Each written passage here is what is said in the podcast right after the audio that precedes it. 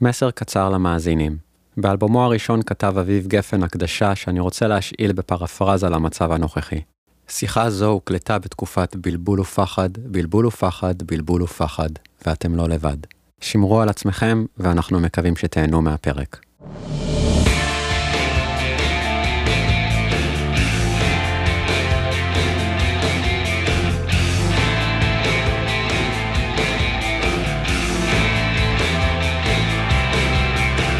הוקלט ובושל עם עמית ארז ודודי ברקת. ברוכים הבאים וברוכות הבאות לפודקאסט הוקלט ובושל. בכל פרק אנחנו נרד לעומקו של אלבום אחר שמעניין אותנו במיוחד, מנקודת מבט של האלבום המלא כיצירה שלמה וקוהרנטית. אני עמית ארז. ואני דודי ברקת. אהלן. אהלן. אז התוכנית היא קודם לנהל שיחה כללית על האלבום הנבחר, מכל מיני היבטים כלליים ואישיים, ואז לעבור על כל השירים לפי הסדר, נאזין לקטעים קצרים ונדבר עליהם. למי שאין כוח לחפירות שלנו ומעדיף לחתוך ישר לשירים, אנחנו נרשום בתיאור הפרק את התזמון המדויק שתוכלו לדלג לשם. אז עכשיו באמת מתחילים. אנחנו בחרנו אה, לפתוח את הפודקאסט עם אלבום שבשבילי הוא מאוד משמעותי, אני לא יודע כמה בשבילך בהכרח, אבל אה, האלבום השני של משינה, mm-hmm. הוא משהו שהוא באמת אה, חלק בלתי נפרד מהחשיפה שלי למוזיקה בכלל, וזה מאוד עיצב את האופי שלי לדעתי כ, כילד. אני חושב שזה אלבום מאוד מעניין, אה, בגלל שהוא מייצג איזשהו סוג של תקופה קשה ונפילה מה... מההצלחה המטאורית של האלבום הראשון, אה, שינוי כיוון, יש כל מיני אספקטים מסביב לאלבום הזה, ששווה להתעמק בהם ולחקור אותם, ואני לא חושב שכל כך עשו את זה עד היום, אני לא חושב שאי פעם מישהו באמת נתן תשומת לב לאלבום הזה. האמת ש... שכן, נכון, נכון, האלבום הזה נשאר איזה, איזה משהו מאוד מסתורי בקטלוג של הלהקה. בוא נדבר עליו.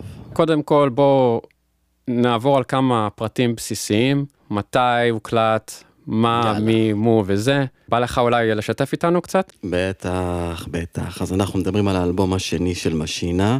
הוא יצא ביוני 1987. זה משהו כמו שנה וחצי אחרי שיצא האלבום הראשון של משינה, שהיה הצלחה אדירה. אנחנו תכף נרחיב קצת על האלבום הראשון של משינה, בהקשר של ההמשך ש... שאנחנו מדברים עליו עכשיו. כן. האלבום הזה יצא ללא סינגלים בכלל לתחנות רדיו. הלהקה חשבה שהאלבום הזה הוא יצירה שלמה, שלא צריך לפרק אותה, ולא כדאי לפרק אותה, והם לא רצו לפרק אותה. אז פשוט הוא יצא ככה, בלי שום סינגלים, בתקופה שהיה מאוד מאוד... אה, מקובל לשחרר דבר ראשון סינגלים לרדיו, ככה, ככה השדרנים בכלל היו מכירים לקהל את האלבומים. ווואלה, האלבום הזה קיבל התעלמות מוחלטת מהרדיו, וגם אה, במכירות. בחודשים הראשונים, אחרי שהוא יצא, נמכרו רק 5,000 עותקים, וזה בניגוד לאלבום הראשון, שבחצי הראש, שנה הראשונה כבר מכר 40 אלף עותקים. אנחנו מדברים פה על ירידה פסיכית. דרסטית ממש, כלומר ממש מכה, ממש. מכה קשה לאגו ולציפיות בכלל, אני בטוח שהם לא ראו מאיפה זה מגיע להם בכלל. כן, האמת שקראתי היום אה, ציטוט של שלומי ברכה, מתוך אה, ראיון שראיינו אותו לפני כמה שנים על האלבום הזה, והוא אמר, כשהצלחנו, נכנסנו ל ego trip עם כסף ומעריצות, ופתאום בא האלבום השני והביא לנו אחת בהפוכה לפרצוף. כן. זה ציטוט יפה של שלומי ברכה, מאוד, מאוד טיפוסי. בכל אופן, בוא נמשיך עם האלבום השני. אז מה יש לנו באלבום השני? אה, קודם כל, יש לנו את חברי הלהקה, את אותם ארבעה חברים שהשתתפו באלבום הראשון, פלוס אבנר חודורוב. אבנר חודורוב מצטרף להקלטות של האלבום השני. והופך להיות אה, חלק אינטגרלי מהלהקה, וגם יש לו השפעה מאוד מאוד אה, משמעותית באלבום הזה. הוא בעצם אה, הצטרף כבר בהופעות, בהופעות כן, של נכון. האלבום הראשון, והפך לחבר רשמי בלהקה. כשהם נכון. הקליטו את האלבום השני, כן. וזה, מ... וזה מורגש, מאוד שומעים אותו באלבום השני. מאוד שומעים אותו. המון, שומעים אותו, המון. ובכמה כלים גם שומעים אותו. כן. יש לנו פה עוד סוללה של אה, נגנים אורחים. אנחנו נזכיר את יובל מסנר שמנגן צ'לו, ודוד חודרוב, אבא של אבנר שמנגן כינור. יש לנו פה גם צוות של אה, נשפנים, אברהם פלדר מנגן חצוצרה, יוסי רגב מנגן טרומבון. יש גם אה, מקהלה. והכי חשוב, האלבום הזה הוקלט ובושל באולפני טריטון, הטכנאי היה אה, אורי ברק. מומו. מיודענו, מומו, מיודענו, כן. אה, זהו, זה מבחינת הפרטים הטכניים על האלבום הזה. ובואו נתחיל לדבר קצת, אולי לפני שאנחנו נכנסים לאלבום הזה, בואו, אתה יודע, אני קראתי שמשינה היה, חיפשו בכוונה, הם בחרו בכוונה לעבוד עם אורי ברק על האלבום הזה, כי הם, אה, הם רצו לחזור לשורשים, לחזור לשורשים שלהם, לחזור לסאונד של ה-New Wave שהיה נפוץ אה, בעולם, והם סימנו את אורי ברק כאיש שיביא להם את הסאונד שהם חיפשו. יפה, אז, אז אני קצת אה, עשיתי מחקר קצר. הידעת שלשלום גד היה בלוג שנקרא האולפן? לא. לא. הפתעת אותי. גם אני לא ידעתי, אבל קצת חיפוש גוגל אה, לגבי אורי ברק, איך שהוא הביא אותי לרעיון שהוא נתן לשלום גד לבלוג הזה שלו. Okay. אוקיי. אה, אגב, בלוג הוא פשוט אה, מראיין כל מיני אנשי אולפן. יש שם גם את רונן רוט ואת אה, סיימון ויינשטוק ועוד כל מיני. אה, נראה לי שהרעיון עם אורי ברק זה האחרון ברצף וזה מ-2018 אז כנראה שזה משהו שהוא עשה אז והפסיק. אבל אה, ראיון מאוד מפורט ומאוד מעניין והוא באמת אומר כאן לגבי משינה 2 הוא אומר זאת אומרת הוא עוד חי בבריסל באותה תקופה הוא עשה סאונד למינימל בהופעות. Mm-hmm. וגם הקליט אותם, The Figure One Cuts, האלבום האחרון שלהם הוא גם אה, הקליט. Mm-hmm. ובאמת אה, שלום גד שואל אותו פה, ב-86 חזרת לארץ לעשות את משינה 2, ואורי ברק עונה, הם, הם הזמינו אותי לארץ לעשות את האלבום השני שלהם, הכרנו עוד מימי הפינגווין, כשהם הופיעו בתור שלום הציבור. וואלה. כן, שלום כן. הציבור, אם אני לא טועה, זאת הייתה להקה של אה, יובל בנאי. אוקיי, אז, זאת אומרת, הם, הם אה, ראו בו איזשהו מישהו שכאילו, הוא, הוא חלק מה, מהמעגל הזה שלהם, שהגיע מהפינגווין כמוהם, ואולי בגלל זה זה סימל בשבילם איזשהו סוג של חזרה לימים האלה. אבל אם אתה שואל אותי, האלבום הזה לא כזה נשמע כמו, הוא לא נשמע לי כמו פינגווין בכלל. דווקא האלבום הראשון נשמע לי הרבה יותר פינגוויני, אה, אבל אוקיי, כשהאלבום השני יצא, אני אהבתי אותו בדיוק באותה מידה כמו שאהבתי את. הראשון. זאת אומרת, לא היה שום מהמם.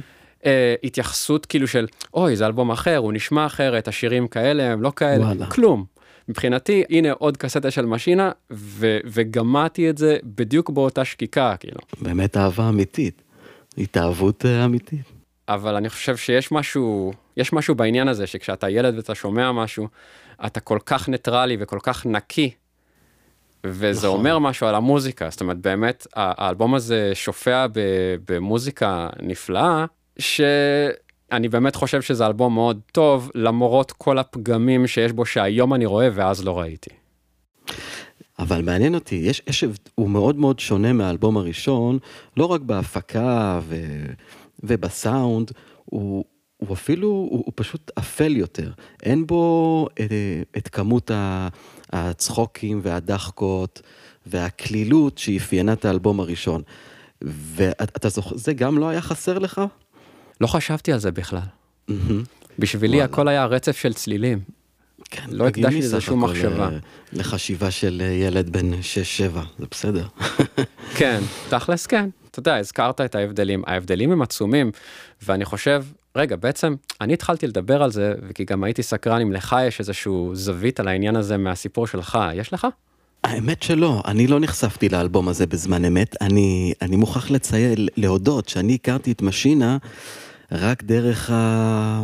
האוסף אה, גבירותיי ורבותיי משינה, שזה אוקיי. יצא כמה שנים לאחר מכן, בשנת 90 אם אני לא טועה, ודרך האוסף הזה חזרתי אחורה לחפש את השירים שאהבתי לשמוע, שנהניתי לשמוע באוסף, חזרתי אחורה לאלבומים, לאלבומים הראשונים, לשלושת האלבומים שקדמו לאוסף הזה.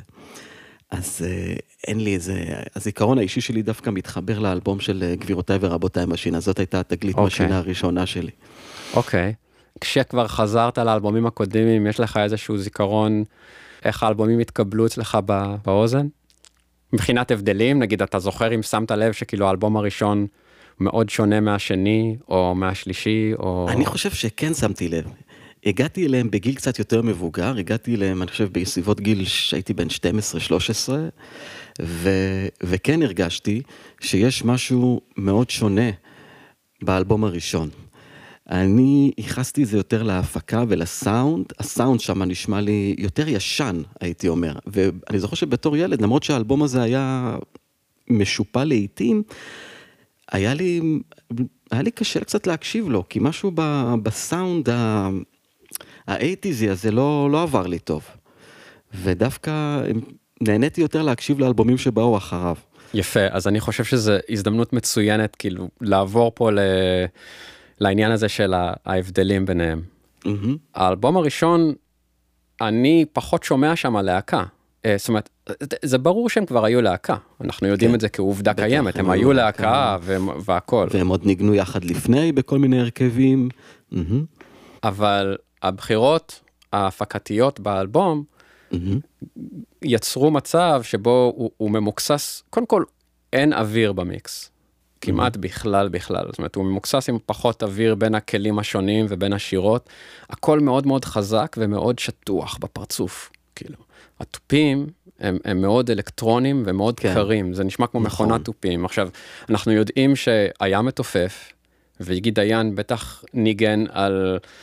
אני רק מנחש, אני לא יודע בוודאות, אבל זה נשמע כאילו הוא ניגן על התופים האלקטרונים האלה עם המשושים.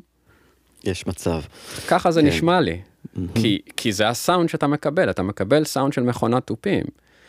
אז זה מאוד שטוח ומאוד קר, וזה, רק זה לבד כבר ממש גורם לי להרגיש שאני לא מקשיב ללהקה, ואני לא מנסה, אני, אני, אני חושב שהאלבום הזה, האלבום הראשון לדעתי הוא יותר טוב מהאלבום השני, בבחינה הקרה והכללית של אה, אסופת שירים, מהמם. ורמת האחידות בכתיבה של השירים, אני חושב שהוא יותר טוב, אבל האלבום השני יש לו יתרון שלדעתי בפעם הראשונה באמת שומעים להקה מנגנת, כמו שבאמת להקה נשמעת על במה, או כן. מנגנת באולפן, יש איזשהו משהו, אתה שומע אנשים מנגנים ביחד בחדר. נכון, ויכול להיות שזה קשור באמת לטירוף הופעות של משינה אחרי האלבום הראשון, הם פשוט הופיעו המון, ומאוד השתפרו כנראה בתקופה הזו.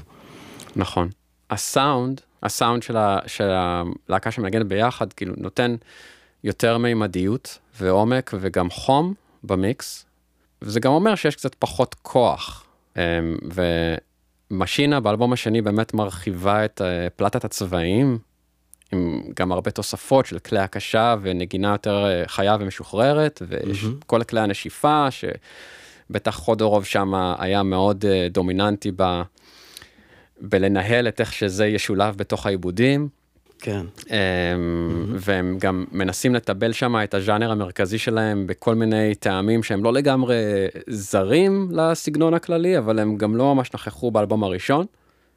יש הרבה כל מיני יציאות, אז כן, זה אלבום שבו הלהקה דווקא הרבה יותר יצאה החוצה בתור משהו שהוא, שהוא נאמן למציאות, וזה קצת עצוב שדווקא האלבום הזה הוא זה שנכשל. כי הוא היה הרבה יותר נאמן לדעתי למה, ש... למה שהם באמת היו, כאנשים שמנגנים ביחד, במרחב. נכון. כן. תשמע, גם הם הגיעו לאלבום השני אה, בלי שירים, למעשה.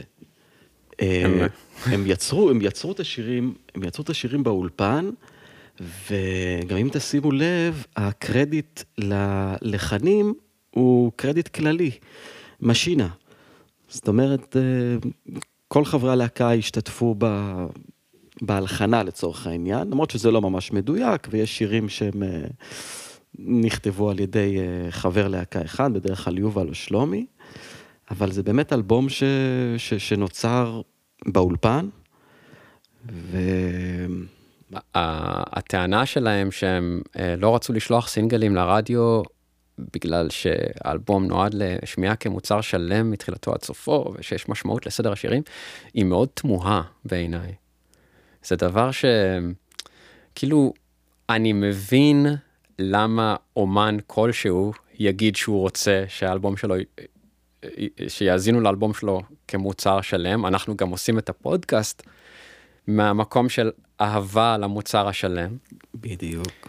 אבל כשאני חושב על האלבום הזה, איזה משמעות יש לסדר השירים פה, ואיזה בדיוק, איזה קו מקשר יש בין השירים בתוכן שלהם, מאחד לשני. אני לא מוצא את הקו הזה. האמת שגם אני נשמע, לא רוצה. זה לגמרי נשמע לי כמו אלבום שיכל להוציא סינגלים. שלא לדבר על זה שזו הייתה טעות חמורה, כי הם באמת אה, היו, היו יכולים למכור הרבה יותר אם הם היו מתחילים לשים סינגלים בזמן, לשלוח סינגלים בזמן ו- ולקדם את האלבום. אה, הקרקע הייתה מוכנה לזה. כן, הקרקע הייתה מוכנה, והם לא עשו את זה, אבל חשוב לציין שבאיזשהו שלב אחרי שהם קלטו שהאלבום הזה אה, מייצר כישלון, אז הם החליטו בכל זאת להוציא סינגלים. הם הוציאו את אה, שלח לי מלאך, והם הוציאו כסינגל גם את אה, מדברים עלייך. אז אה, וזה היה too little דבר- too late. כן. כן, כנראה שכן, כי האלבום הזה לא, גם, גם השני סינגלים האלה שיצאו, לא עזרו לו להתרומם יותר מדי, הנז, הנזק כבר נעשה. אתה יודע מה, הם גם התמודדו עם הרבה מאוד אה, אלבומים אחרים שיצאו באותה שנה שפשוט היו היסטריים. זאת אומרת, התחרות בארץ על תשומת לב הייתה, הייתה פסיכית. אה, אני אתן לך כמה דוגמאות לכמה אלבומים כן, שיצאו בארץ באותה שנה. בטח, אז בבקשה. באה מאהבה של יהודית רביץ, אהה. גשם של מאיר בנאי, Mm, דרך ארץ של גידי גוב, פנים ושמות של דני רובס, פירות אסורים של קורין הלל. מתוך כל אלה, לפחות השלושה. הראשונים שאמרתי, היו באמת לעיתים ברמה של כן. מעל ומעבר, כן? מהמם. כאילו, כולם היו לעיתים האמת, אבל uh, באה מאהבה, גשם ודרך הארץ, כמובן, כאילו. זה חתיכת התמודדות להתחרות על, אה, להתחרות על תשומת לב הקהל כשהאלבומים כאלה יוצאים. ובאמת שבתקופה שאנחנו מדברים על, אנחנו מדברים על שנת 87, שהרדיו עוד היה המקום, הרדיו והטלוויזיה היו המקום לקבל חשיפה ולקבל אה, השמעות, באמת להוציא אלבום בלי תקליט שדרים, כמו, ש, כמו שקראו לו אז, או סינגל, זה באמת אה, על גבול ההתאבדות, כאילו, אני לא יודע מה, מה הם חשבו. אני חושב שהם היו באיזשהו שיכרון של הצלחה, מהמם, כן, בגלל הטיפוס המטאורי עם האלבום הראשון. כן. והם היו, בוא לא נשכח, הם היו ילדים.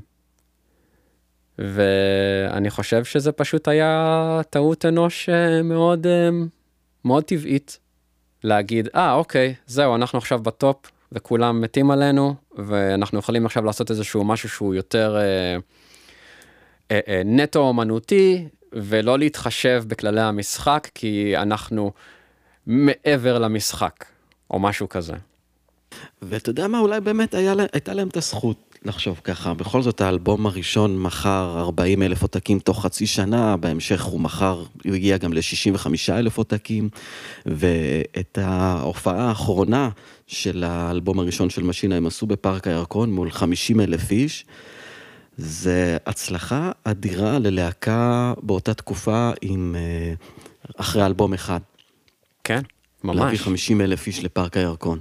אתה יודע, פתאום אני חושב, אני חושב על הגרפיקה, על העטיפה של האלבום. Um, למי שלא יודע, העטיפה של האלבום היא uh, מין קקטוס, צילום כן. של קקטוס בשקיעה.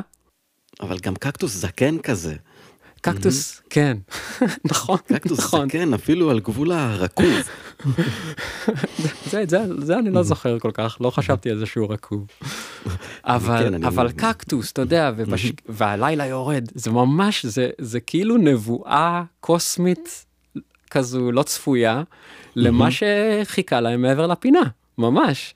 הנה כן. הלילה יורד. Your time in the sun is now over, הנה מגיע הלילה, תתכוננו, אתם נכנסים עכשיו לתקופה אפלה, קשה, והקוצים, הקוצים של הקקטוס. כן. הקוצים של הקקטוס באמת מסמלים, לי זה מתקשר באמת לסאונד הגס שיש באלבום השני. כן. אה, גם שלומי ברכה באותו רעיון שציטטתי ממנו קודם, הוא גם התייחס לסאונד של האלבום השני, והוא מאפיין אותו, הוא אומר, פשוט היה, היה לנו שם סאונד גס.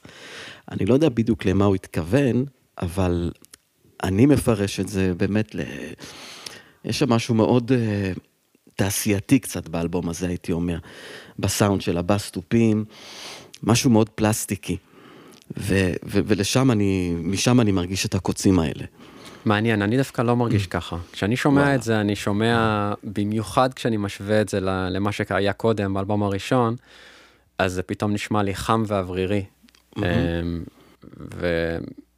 ובשבילי זה, זה דווקא שינוי אה, שהוא הפוך מקוצים, זה דווקא ריכוך מסוים. וואלה, כן. אוקיי, נראה לי אפשר ל- להתקדם לשירים, מה אתה אומר? בהחלט. שיר הראשון, שיר הראשון. מעבר להרי העמלק, זה השיר שפותח את האלבום הזה, כן. כן, בואו נשמע איזה דוגמית רגע, ואז נדבר עליו.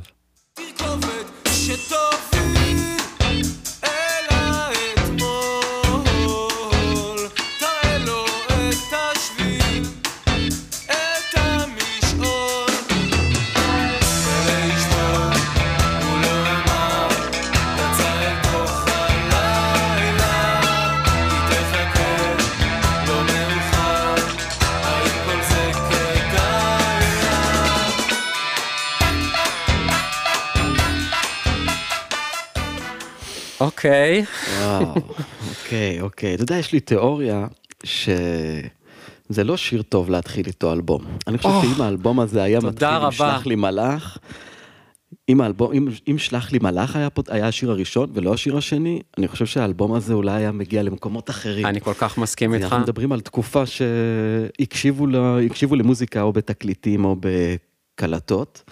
פחות היה, הייתה את הנטייה אה, לזגזג בין שירים או לזפזפ בין שירים, פשוט היו מתחילים להקשיב לאלבומים מההתחלה. והשיר הזה הוא, הוא שיר טוב, אבל הוא, הוא לא שיר טוב לפתיחה. אני, I, I could not agree with you more, אני אפילו, באמת היה לי בנוטס שלי, רשמתי לעצמי בחירה גרועה לשיר פותח, ואתה יודע, זה מוזר, כאילו, מעבר להרי העמלק, אוקיי, קודם כל לדעתי, אתה יודע, אני חושב שבימינו אנו אפשר להחליף את העין באלף, ארוך מדי, לא קראתי, פשוט 4 דקות ו-47 שניות של אקורד אחד. כן, השיר לא, הלחן לא מתפתח, השיר הזה לא מתפתח. אגב, חצוצרות, החצוצרות האלה נורא מזכירות לי את פורטרט, למרות שהם הקדימו את פורטרט, נכון, וואלה. אבל, אבל, תשמע, זה, זה שיר מאוד מייגע. ו... מאוד מייגע, והוא עובד עליך אחרי כמה, אני מצאתי את עצמי אחרי כמה וכמה פעמים שהקשבתי לו, אני זוכר שפתאום השיר הזה כבר איכשהו זרם לי, והתיידדתי איתו. אבל זה לקח יכול- זמן. וזה באמת הרבה בגלל המיקום, כי השיר עצמו כ- כטרק בוואקום, אם אתה חושב על זה, אני חושב על זה יותר כטרק משיר. אה, וזה ממש נשמע כמו תרגיל בעיבוד. זאת אומרת, בוא ניקח איזה מישור של גרוב ושל אקורד, ונראה כמה אנחנו יכולים לסחוט מעצמנו רעיונות לעשות את זה מעניין. כן. ונשנה בכל בית ובכל התפתחות איזשהו תפקיד שנכנס או יוצא, או מה שאנחנו מנגנים, או נוסיף איזה שכבה, או נסיר שכבה, ו- וככה נמשיך כל הזמן לשנות את מה שקורה כדי שזה יהיה מעניין.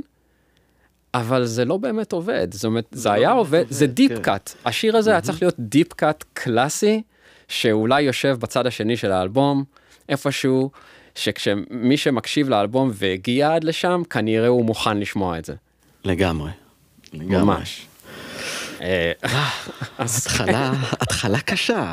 התחלה קשה מאוד. אני חושב שהם ניסו, הם, הם בטח אמרו לעצמם שזה כמו הצהרת כוונות של האלבום, כי זה קצת נשמע כמו מין פרולוג כזה של, זה מה שאתם הולכים לקבל, הנה הסאונד החדש שלנו, ככה אנחנו נשמעים כן. עכשיו, והנה כל הרעיונות שיש לנו. זה סוג של מין הקדמה כמעט לאלבום עצמו, אבל מה זה המילים האלה? כן, יש שם, חתיכת סיפור אה, דמיוני. הזוי מאוד, לא ממש כן. מעניין. לא, לא, על איזושהי ספינה, ואני לא הבנתי אם זה ספינת חלל או ספינה, ספינה בים. אתה הבנת? אתה הצלחת להבין על איזה לא, ספינה? לא, הבן לא. אדם המציא איזה איזה דלק מיוחד שלא יודע, הוא נוסע איתו למקומות ואז לא נג... נגמר לו הדלק אז הוא לא יכול לחזור הביתה ואשתו מחכה ומשהו כזה. יש להם איזה עניין עם אשתו, אתה יודע. כן, כאילו גם, אשתו- גם, ב... גם בסוכן כפול יש את אשתו, כן. אשתו חוזרת בהרבה מקומות. כן, מוטיבה אשתו. אה, אז, אז כן, אז אה, גם כן, אה, אני באמת חושב שבתור תרגיל עיבודי, אה, באמת הם מאוד יצירתיים, יש גיוון עיבודי של כל הכלים ויש שם ליין חשמלית שאני מאוד אוהב. נכון, ויש שם, כן, כל הדברים שנכנסים, הדברים הקטנים, החצוצרות, הנגיעות של הסינטי, מה שדיברת, באמת, הם עושים, הופכים את, ה, את כל השיר הזה למשהו יותר, אה, יותר זז, נכון. אבל עדיין, משהו, משהו בהתפתחות של השיר כשיר, פחות עובד. נכון. אני מאוד מאוד אוהב את מה שמייקל בנסון עושה שם עם הבאס. אה, יש שם ריף באמצע השיר, שהוא פתאום יוצא שם לאיזה מין left turn מוזר ומאוד מגניב. הוא עושה שם איזה מהלך? מלודי.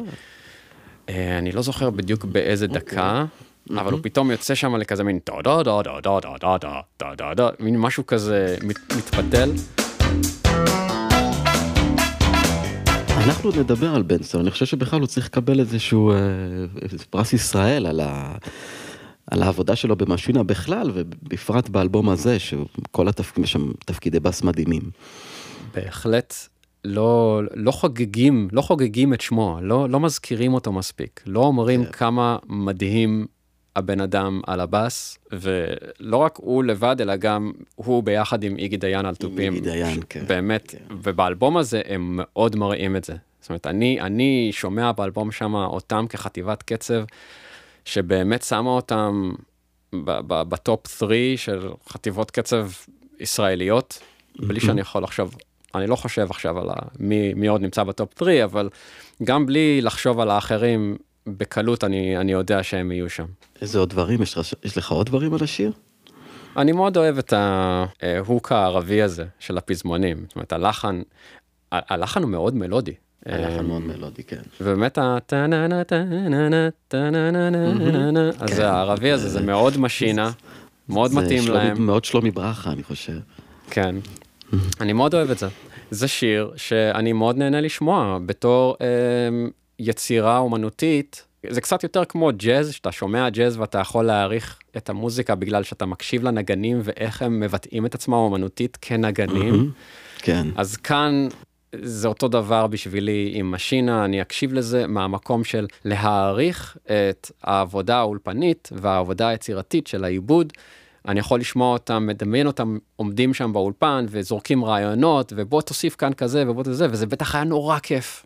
בטח הם נהנו מאוד. אמ, וזה פשוט לא, לא מתאים לפתוח איתו אלבום. אגב, שדיברתי קודם בהקשר של העטיפה על, ה, על העניין של הקוצים ועל הסאונד הגס, אז אני מרגיש אותו כבר ממש פה מה, מהפתיחה, מהסאונד, אה, מהסאונד בס, שנשמע מהמם. כמו synth bass, מאוד מאוד אה, כואב.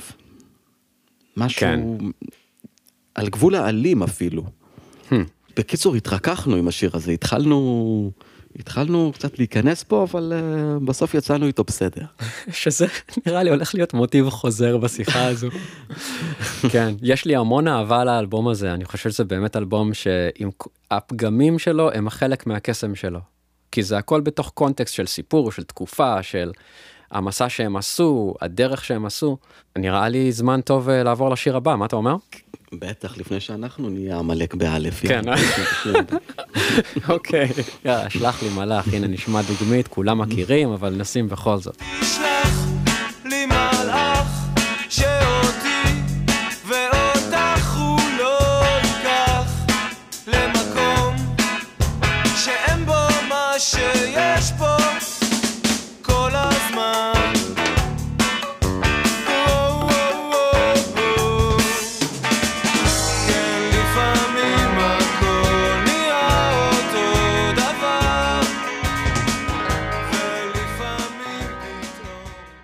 שיר מושלם.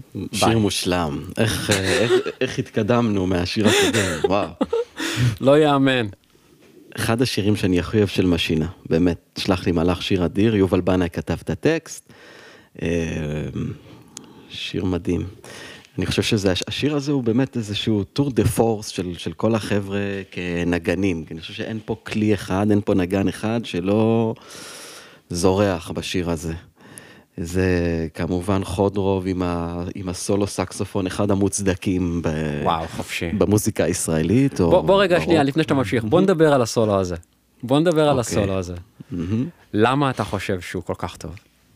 הוא- כי אני יודע למה אני חושב שהוא טוב, אבל אני רוצה לשמוע אותך.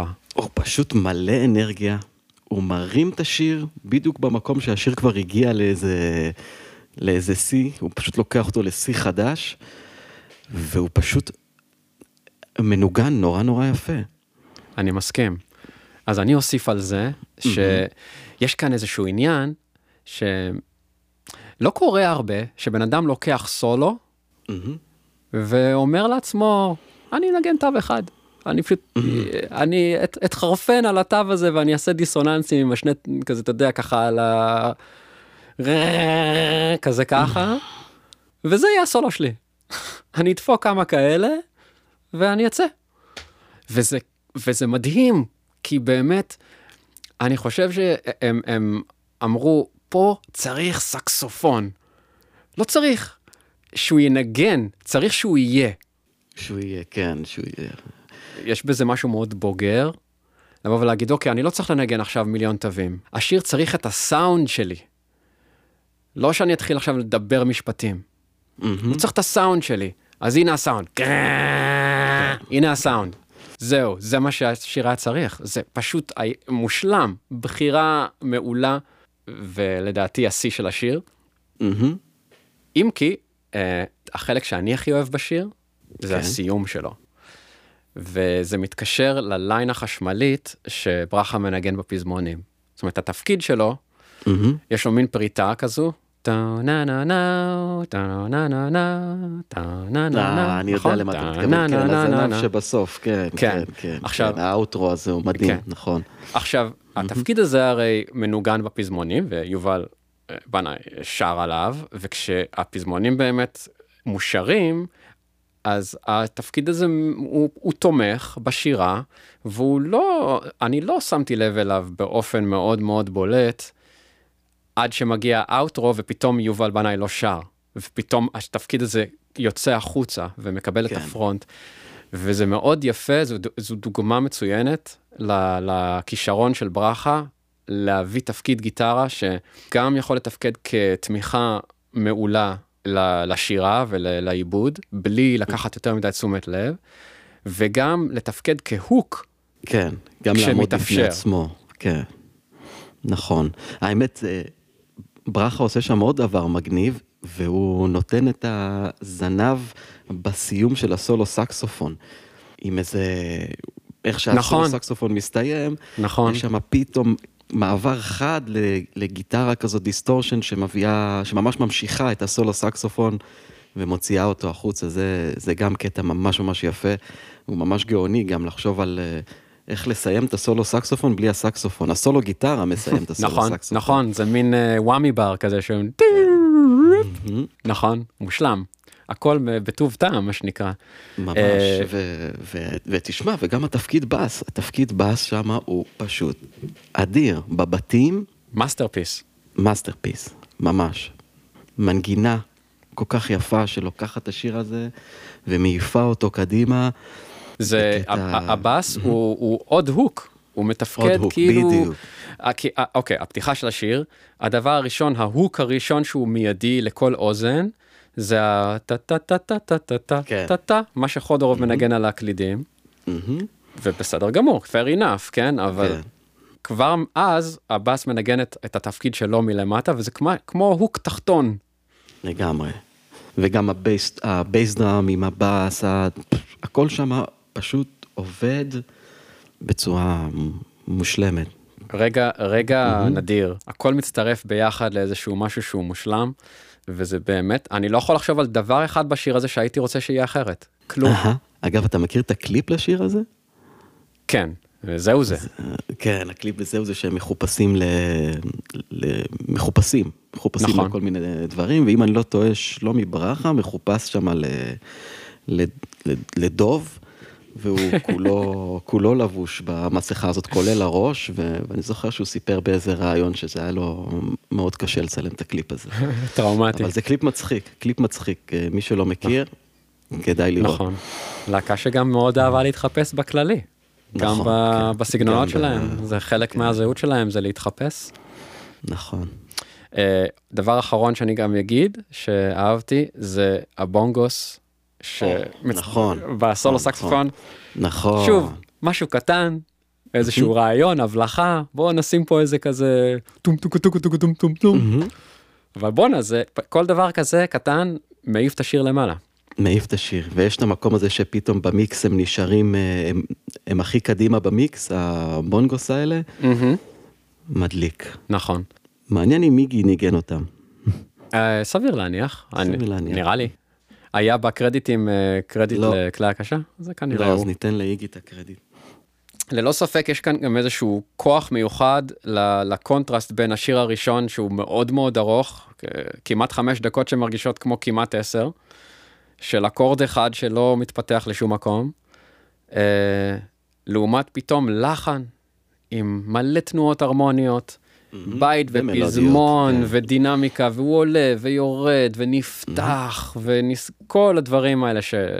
שאתה יכול לרצות משיר פופ טוב בבום. באמת אחד מרגעי השיא של משינה בכלל. מסכים איתך. יפה, ואז משם אנחנו שניים. אנחנו הולכים, אנחנו שניים. לעוד שיר של בנאי. ואת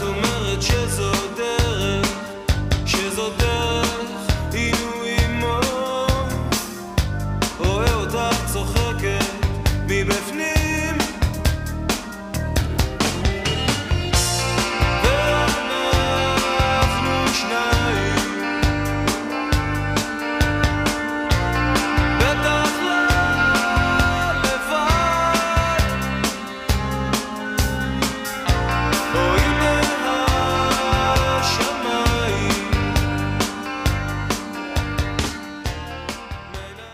קשה למצוא קלאסיקה. דוגמית מהשיר הזה, שמביאה את כל ה... את כל הצדדים שלו. אבל זה אחלה דוגמית, זה בדיוק הכניסה של התופים ל... לחלק האנרגטי, עם הכניסה הזאת, מדהים. כן. מבחינתי באמת. זה עוד שיר מושלם. אה, אני חושב שיובל בנאי באלבום הזה באמת מתחיל לתרום שירים שמתמודדים מול ברכה, במה זה, בגאון, ב... הוא, הוא מראה שהוא לא רק הזמר, הוא באמת נכס כן. שווה ערך לברכה בתחום הכתיבה, הוא פשוט הביא פה שני שירים, כי אה, שלח לי מלאך זה גם שיר שלו. אני אני כן. יודע שגם אתה ציינת, זה רשום, כן. שמשינה בקרדיטים על הלחן, אבל זה גם איזשהו סוג של אה, אה, פרט, סוג של ידוע כזה, בין השורות, שיובל בנאי הלחין, כתב והלחין את שני השירים האלה. כן, כמו אה. כמו קצת בשירים של, של הביטלס, שזה, שהכל זה לנון ומקארטני, אבל יש שירים שברור לגמרי מי, בדיוק. מי היוצר שלהם. כן. ובאמת פה יובל בנאי, באלבום הזה, שני השירים האלה, הוא, הוא הביא פה איזשהו סוג של אה, דריסת רגל, שממנה כבר אה, הוא, הוא רק המריא הלאה. זאת אומרת, זה ממשיך באלבומים אחרים. אני חושב שיובל בנאי הוא, הוא songwriter, מה זה underrated? ממש. זאת אומרת, אני לא חושב שהוא גם אה, הצליח לשחזר את האיכויות אה, האלו בקריירת הסולו שלו, לטעמי האישי, אבל, אבל באמת, במשינה יש שירים שהוא הביא ללהקה הזו שהם פשוט נכסי צאן ברזל. כן, והשיר הזה, האמת, השיר הזה, יובל, יובל כתב אותו הרבה לפני שהשיר הזה ישוחרר באלבום השני של משינה, הוא כתב אותו עוד ל, ללהקה שהייתה לו שלום הציבור. זה להקה מכזה 84, 83, ו, וכבר שם הוא הביא להם את השיר הזה. האמת שהם לא אהבו את השיר הזה, הם אמרו שהוא שיר אה, רומנטי מדי והוא לא מתאים לסגנון. ואז יובל חשב אה, לעשות, לקחת את השיר הזה לעצמו. אוקיי. וכשמשינה חזרו לעבוד, הוא הביא אותו לעבודה לאלבום, לאלבום הראשון של משינה.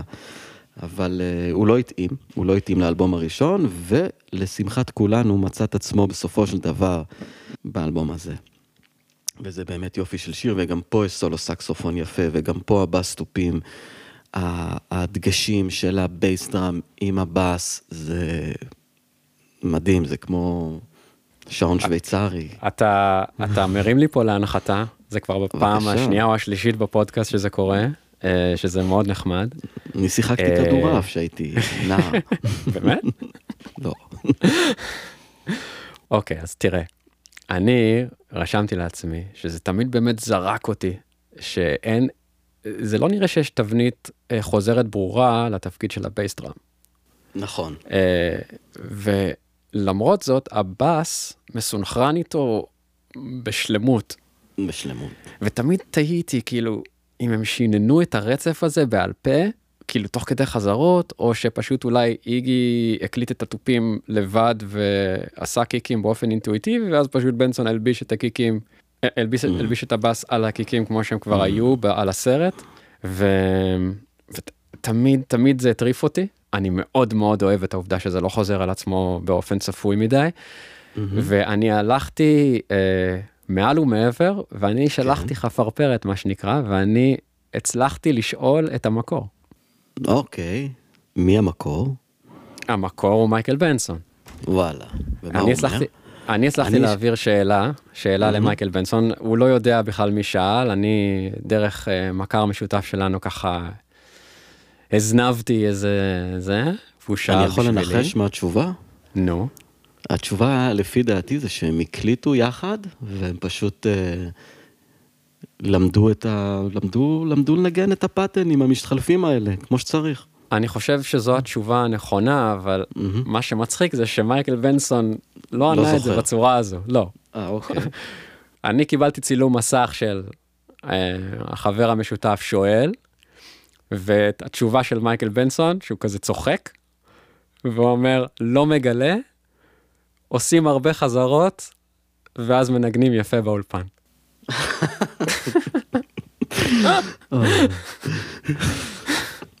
יפה.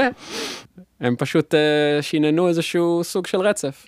Um, אז, אז זה זה, והזכרת את הסולו של הסקסופון בסוף, אני חושב שחובה, חובה להתייחס לסולו הזה. אתה יודע שהוא הוקלט על גג? כן, הסולו הזה, כן, הוא לא הוקלט באולפן, הוא הוקלט על גג של איזשהו בניין. אולי הגג של הבניין של האולפן. אני מת לדעת אם יש מישהו בתל אביב שזוכר שזה היה איזה מישהו על איזה גג מנגן סקסופון באמצע הלילה. כאילו שהעיר איזה מישהו, איזה שכן. ו... תחשוב מה זה כאילו להיות הבן אדם שרואה את חודורוב מקליט את הסולו הזה בזמן אמת על איזה גג. כן. איזה ואז רגע גם מטורף. הגגות, הגגות בשנת 87 לא היו כל כך גבוהים, אז לא, לא הייתה בעיה לראות. חופשי, או שאולי הייתה בעיה לראות, אם אין גג שגבוה יותר. טוב, לא, לא משנה, אבל, אבל uh, באמת סולו uh, שלדעתי הוא, הוא, הוא התרומה לדעתי הכי יפה של חודורוב למשינה עד היום. כל מה שהוא עשה בלהקה. מ... יותר משלח לי מלאך כן. בעיניך? אני חושב כן? שהסולו הזה, זה, זה, ה- זה רגע אלוהי לדעתי. וואלה. אתה אוהב סקסופון באופן כללי? לא, מהמם. לא, אה, סקסופון זה כלי בעייתי, זה כלי שמאוד בקלות אה, הופך, ל, הופך שיר לשמלץ.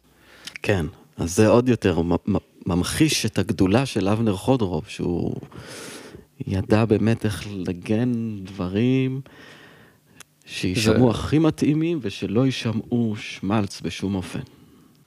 כן, זה באמת, אה, אתה יודע, זה, זה סולו ש...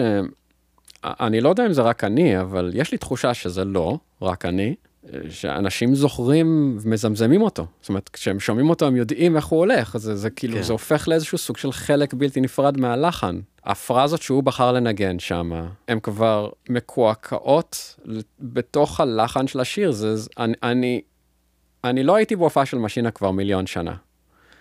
ואני לא באמת יודע אם הוא משחזר את הסולו אחד לאחד בהופעות היום. אם אני צריך לנחש, אז אני מנחש שהוא משחזר, או לפחות משחזר את רובו. זה קצת כזה, אתה יודע, כמו shine on you crazy diamond כזה, אתה יודע, גילמור תמיד ינגן את הפרזות כן. הברורות, כאילו, המובנות מאליהן, הוא, הוא חייב לנגן אותן. ואז אחר כך, אתה יודע, אולי הוא עושה קצת כזה טיפה, פה ושם, אתה יודע, תווים קצת זזים לכאן ולפה, אתה יודע, אבל בגדול הוא חייב, אתה, אתה לא יכול לא לנגן את הפרזות האלה, ולדעתי זה אותו מקרה. זהו, זה כן. כל מה שיש לומר על האלבום הזה, זה שיר, זה, אה, על ה... סליחה, על השיר הזה. זה... השיר הזה, אבל לא התייחסנו לצ'לו. לא התייחסנו לצ'לו בהתחלה, בתחילת השיר יש את, ה, את הפרזה של הצ'לו שמכניס מכניס לנו שם עוד, אה, עוד איזה תוכן מלודי. נכון, יובל חושב מסנר. שהצ'לו מנגן שם מאוד יפה, כן, כן. נכון. וגם השיר, הבחירה, הבחירה היא לס, לסיים את השיר הזה בסולו סקסופון ארוך, בחירה שהיא מאוד לא מובנת מאליה.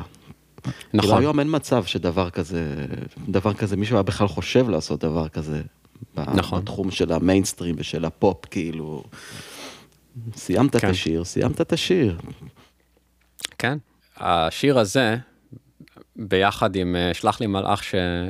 שלפניו, מכאן האלבום הזה רק יורד, וואלה. ויש לי, יש לי דברים טובים לומר על מה שקורה אחר כך, כאילו זה לא שאני עכשיו הולך פשוט ל... ל- ל- זה, אבל עדיין, בגדול, אני כבר אומר, לדעתי מכאן זה רק יורד למטה. זה, הם הגיעו פה בוא- לאיזשהו שיא, לאיזשהו פיק, שפשוט הם, הם לא מצליחים להתעלות על הפיק של שני השירים האלה. אה, בשאר האלבום. אז בוא נמשיך, בוא נתחיל את הירידה במדרון. עד כן. שנגיע ל... למטה נרד. שזה- אה, בוא, בוא נתחיל לרדת מה. מהגג הבניין, יאללה. אז מה השיר הבא? השיר הבא, הכל עוד אפשרי. אפשרי. שיסגור את צד, צד א' של התקליט. מקבל את הדין אני לא מבין אני לא מבין ביום אחד אפור גשום וסגרירי את עוד תחכי לי הכל עוד אפשרי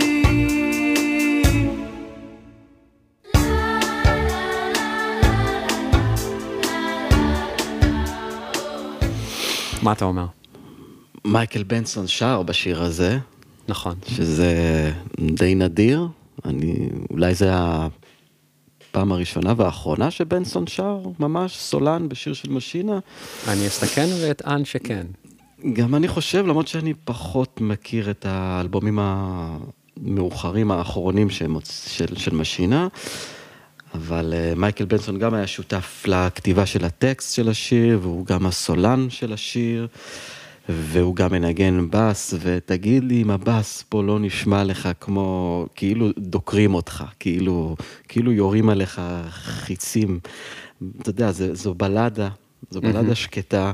כן. ו... ואתה יודע, אתה, באינסטינקט אני הייתי הולך פה לסאונד בס אה, שמן, עם הרבה sustain, אבל לא, יש לנו פה סאונד בס סופר synth מתכתי, בס. ממש סינט בס, אה, שמרביץ חזק, נכון. וזה, זה, אבל זה יפה. בסופו של דבר זה יפה. זה עובד. אני חושב שזה היה יכול להיות יותר יפה אם הם היו הולכים על באמת מה שאתה אמרת. אולי, אולי הם לא רצו שזה יהיה צפוי מדי. יכול להיות, כי אני חושב שזה גם הסאונד בס שמאפיין את כל האלבום הזה. כן. אז אה, זה היה יכול להיות מוזר אם פתאום יהיה פה סאונד בס שונה. מה כן. אתה חושב על אה, בנסון כזמר? לי הוא נשמע מאוד כמו, כמו ילד. נכון, הוא גם היה פה, ז- מה הוא היה, הם היו פה כן. סביבות גיל 25, כן. 3, לא בדקתי בדיוק, אבל כן, זה... נכון, לא, אבל כאילו ילד, ילד, ילד. אתה יודע, כאילו, הוא נשמע לי קצת כמו בן עשר. אתה יודע, ממש ילד. אתה זאת יודע, אז אולי. בגלל אה, זה... אולי בגלל זה הוא לא יש שר את יותר? מקהלת ילדות. אה. בסוף ה... יכול זה להיות. באמת מתכתב עם, ה... עם הילד ו... ומקהלת הילדות שמגיעה, ל... שמגיעה במהלך השיר.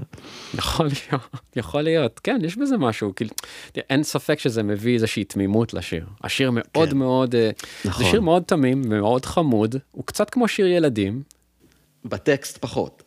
בטקסט פחות, למרות שכאילו, אה, לא נראה לך, זה, הוא אומר, אבל זה לא נראה לי, זה בטח מעייף, על מה אתה מדבר?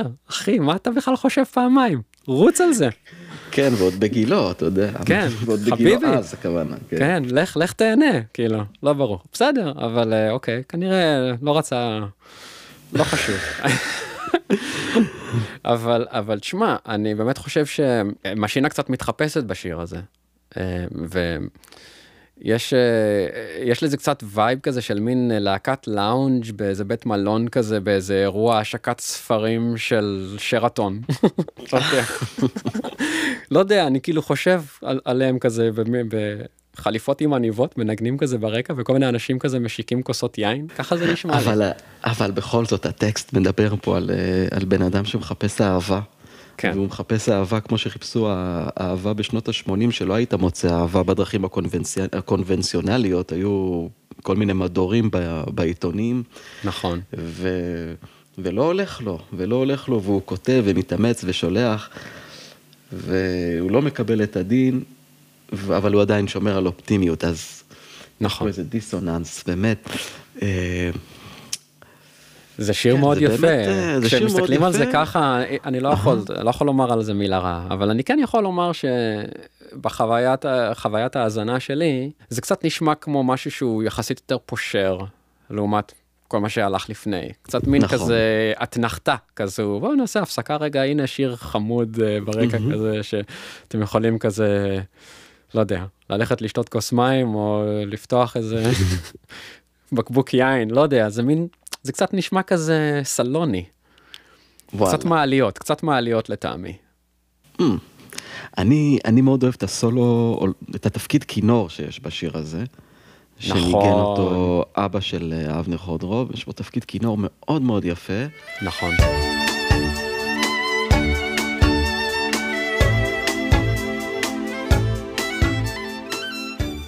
כן, מאוד כן. מאוד וגם יפה, נכון. הכלי נשיפה, גם הכלי נשיפה, יש בשיר גם חצוצרה, גם טרומבון, אה, שמנגנים מאוד מאוד יפה.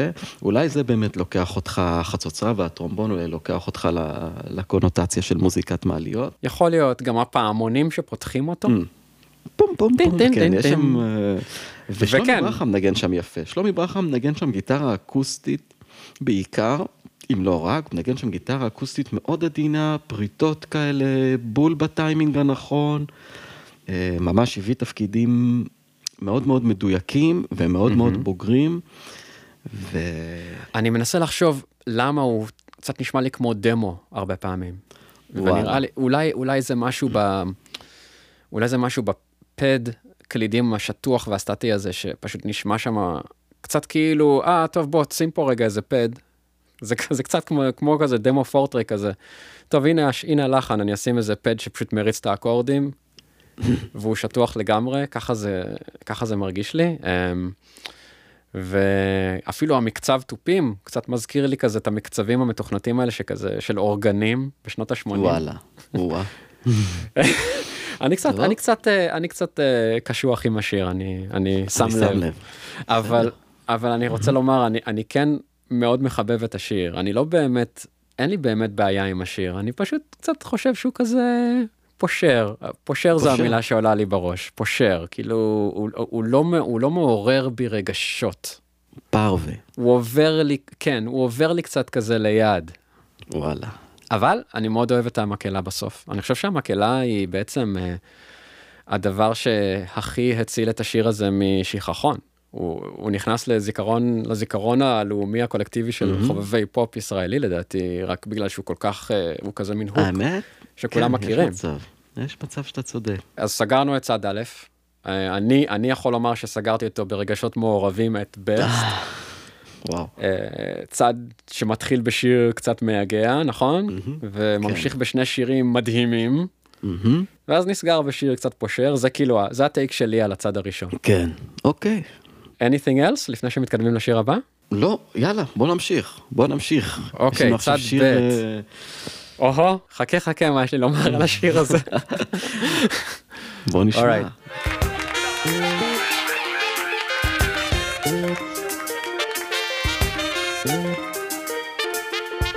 נשארתי עם כמה פרוטות בכיס, ולא הכרתי האזור. האם המציאות עשתה תכסיס? האם כבר לא אוכל לחזור? היא לא נתנה לי שם או כתובת, היא רק רשמה לי על היד. חדרה אל תוך מרכז הכובד, אמרה אתה נראה נחמד.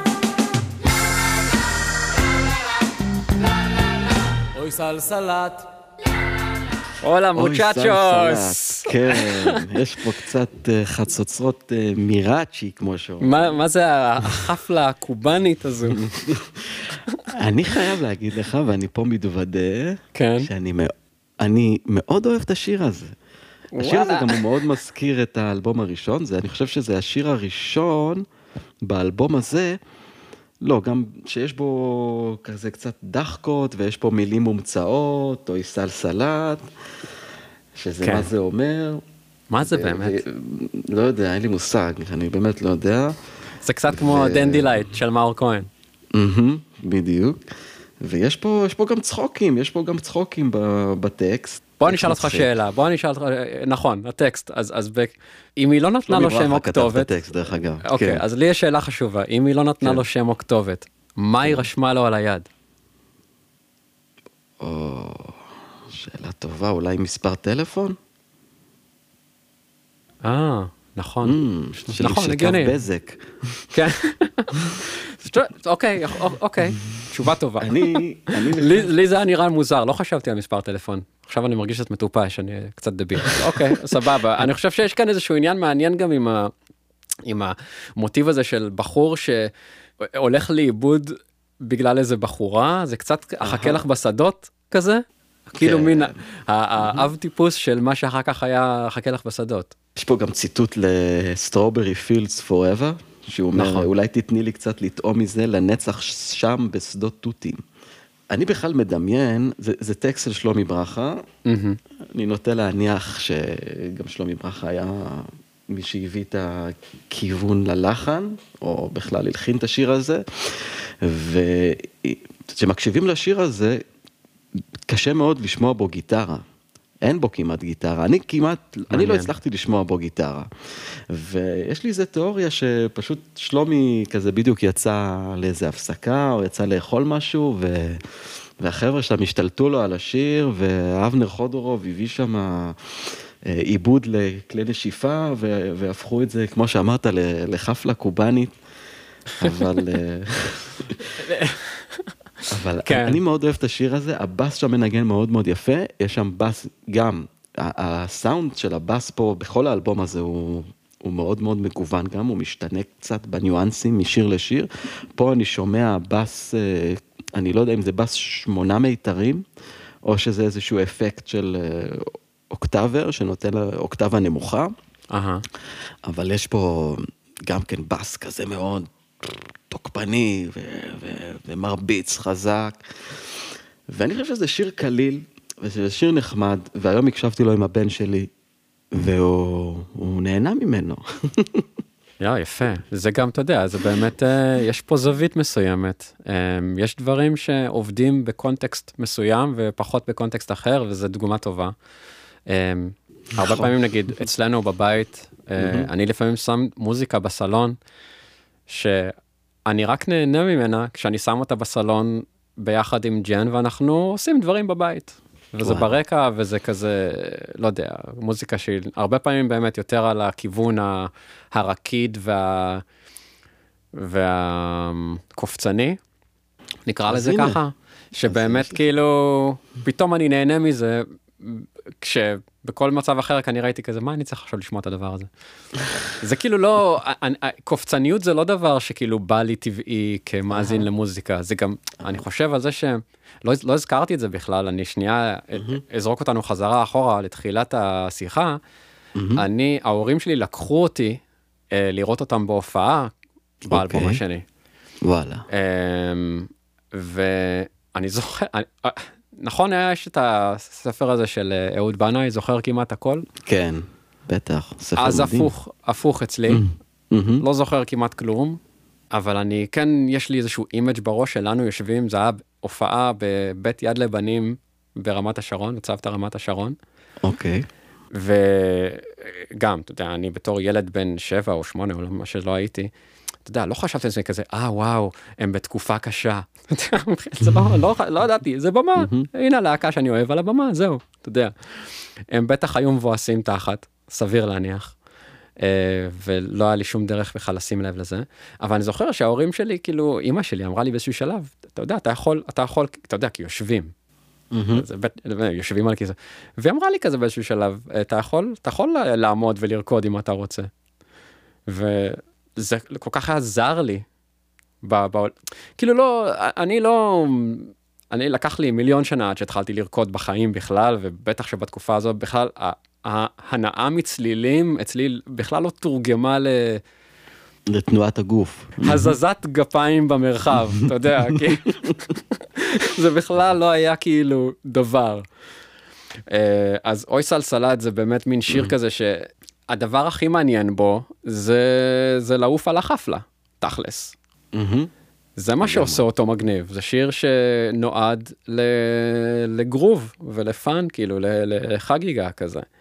הדגש הוא שמה, ולא באמת על איזשהו אקורדים, אה, זה די אקורד אחד גם כן. כן, זה אה. שיר שהוא נטו, נטו fun. נטו fun. אני, אני, לא מת... אני לא אוהב את השיר, כן? כן, הבנתי. אבל גם פה יש חצוצרות שקצת מזכירות לי את, אה, את פורטרט.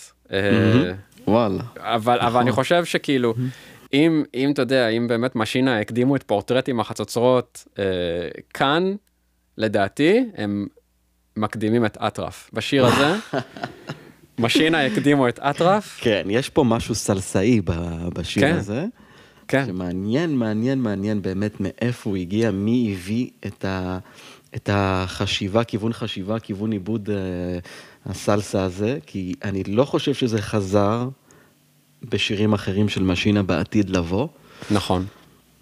כן, זה מין כזה יציאה, זה, זה נשמע לי כמו אה, גחמה, מין שליפה מהמותן כזה, ודבר שכזה קרה, אולי הם לא תכננו, פשוט יצא ככה, אבל אני לא, אני לא נהנה מהשיר, אני תמיד מעביר אותו, אין לי כוח אליו. וואלה, כן, כן. הסאונד הזה של הסינטי, שנשמע כמו משחק מחשב גם, מעצבן אותי.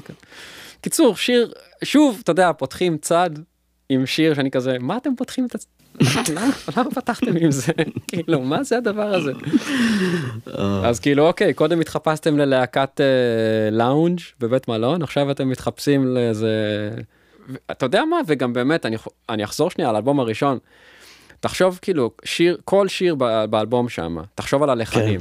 כן. אין, אין שום הקבלה שמה ל, לנטייה החוזרת ונשנית של משינה באלבום הזה, להביא לך שירים של אקורד אחד שנשאר נכון. למישור.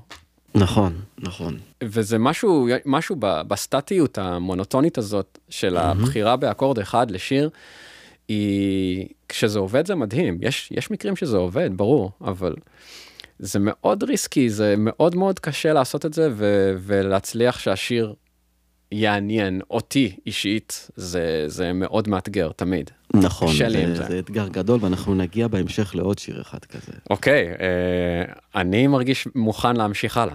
מה אתה אומר? אז אנחנו ממשיכים לשיר אנחנו הבא. ממשיכים, מדברים עלייך. מדברים עלייך, יאללה.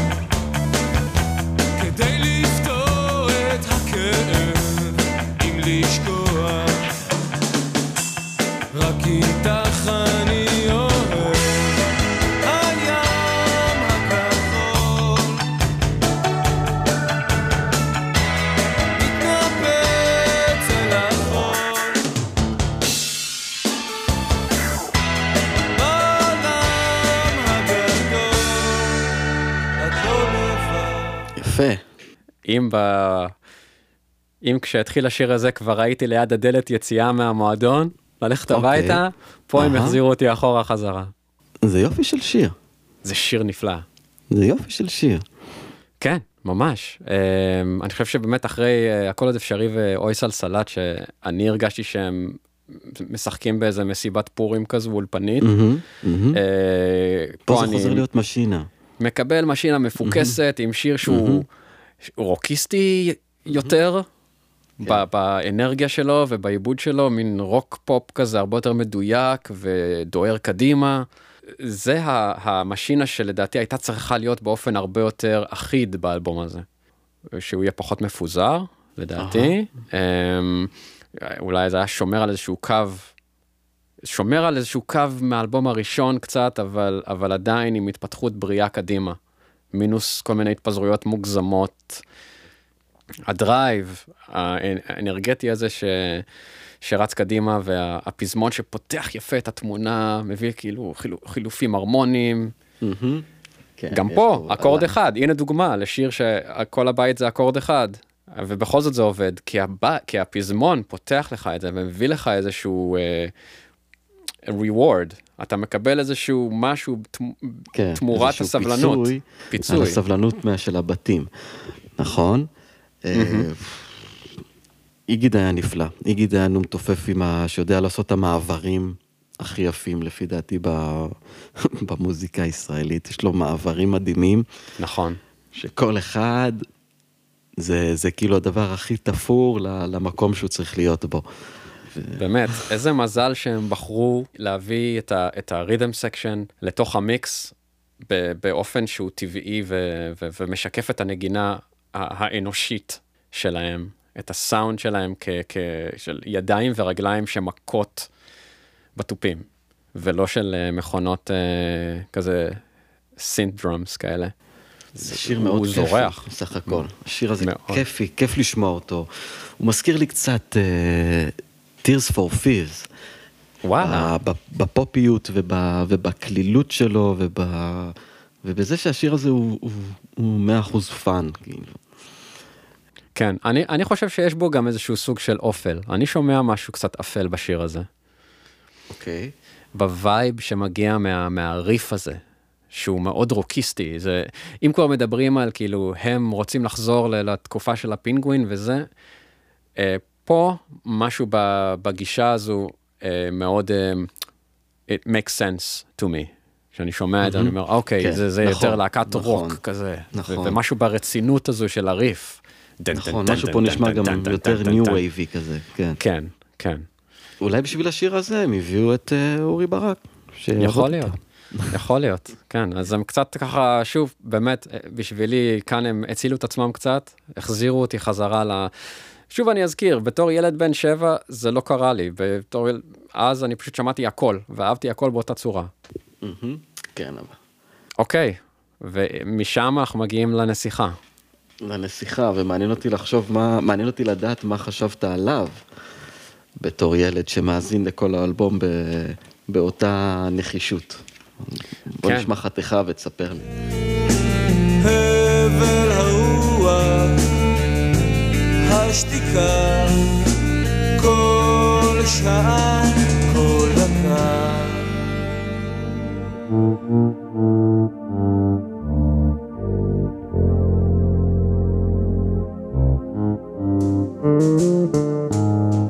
השמיים אפורים, ענן תשוש, אותי. השיר הכי אפל באלבום. ספר לי מה, בתור ילד שהגעת בקלטת לקטע הזה, מה... כאילו, אני חושב שאם אני הייתי שומע את השיר הזה בתור ילד, בג- בגיל שבע, אני, אני הייתי מפחד. אני לא זוכר מה הרגשתי, כי אני לא זוכר את עצמי שומע את השיר כל כך. אני, אני, באמת יש לי איזשהו סוג של, אה, של איזה חור בזיכרון שם. מהמם, אוקיי. אני לא מסוגל לשמוע את השיר הזה היום. וואלה. אני לא. מצליח לסחוב אותו. כן, האמת זה שיר מאוד ארוך, אני חושב שמשינה לא, לא עשו שירים ארוכים, וזה באמת שיר שמתקתק מעל אה, שבע דקות, אם אני לא טועה. כן, שבע דקות של... אני משתעמם, אותי וואלה. השיר מאוד משעמם, ו... והוא באמת נורא מדכא, ויש בו משהו מפחיד.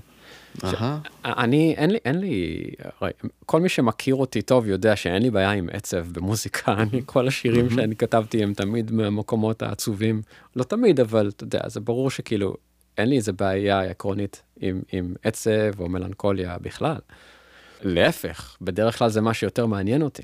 אבל עלילת הספר האגדות הטראגית הזו, והדרך שבה יובל בנאי מגיש את המילים,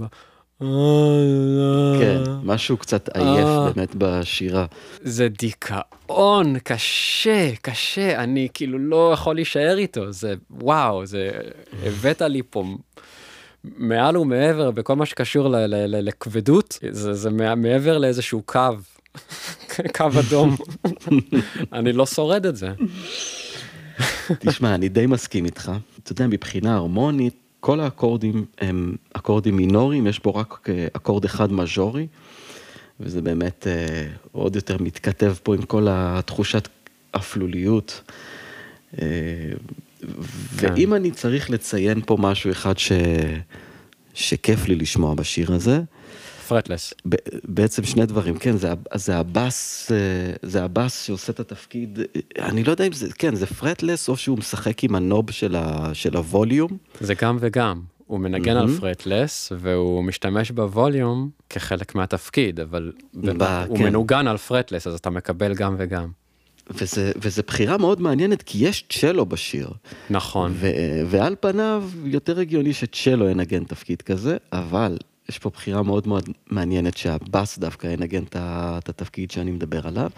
ובנוסף, יש פה תפקיד מאוד יפה של צ'לו, עם אה, חרקושים ועם קשקושים, תפקיד אה, מאוד נכון. אה, שהקדים את זמנו ושמביא משהו מאוד חדש מבחינת נגינת צ'לו בפופ. נכון, אני מסכים, אני גם כתבתי לעצמי פה, uh, הדברים הכי טובים בשיר הזה by far זה בנסון עם ה fretless וה volume pedal, והצ'לו. של מסנר. שהצ'לו של מסנר, אתה יודע, הוא באמת, מסנר הרי פה הוא קצת כזה מביא, מביא קצת את ה... אה, כמובן 87 כן אז אני אני אזכיר פה אה, אומנים שהם עוד לא פעלו אז אבל אתה יודע כרמלה גרוס וגנר קצת כן. ה- ה- אורי פרוסט כן. הזווית הזו האלטרנטיבית הקצת יותר אה, קשה, חותכת, ניסיונית, כל הסאונדים האלה, הדיסוננסים. אה, מסנר מגיע מה, מה, מטאטו ומהחבורה הזאת של האנשים, הוא מביא את העולם הזה לתוך השיר. נכון. וזה מאוד מאוד מתאים שם. נכון, כן. נכון.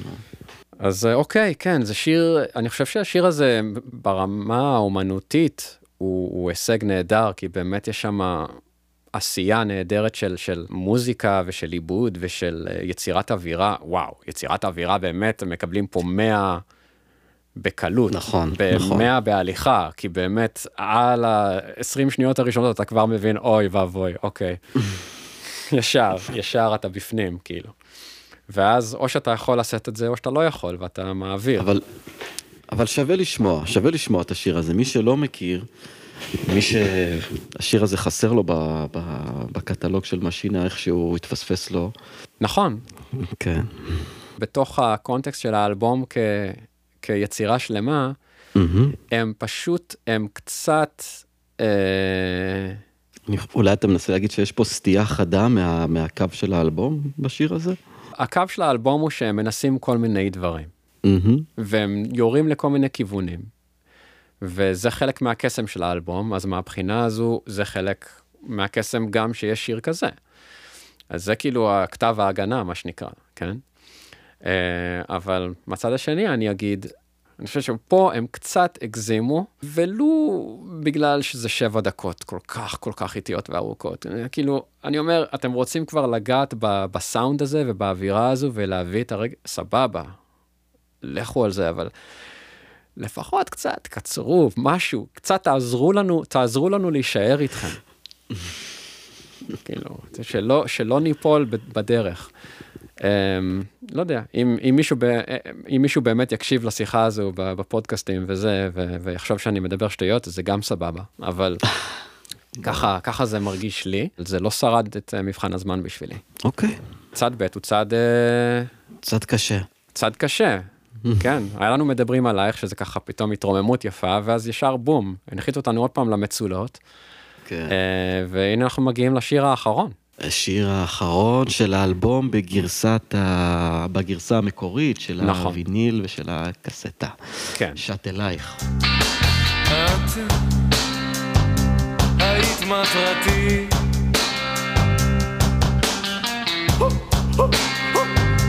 אני אלייך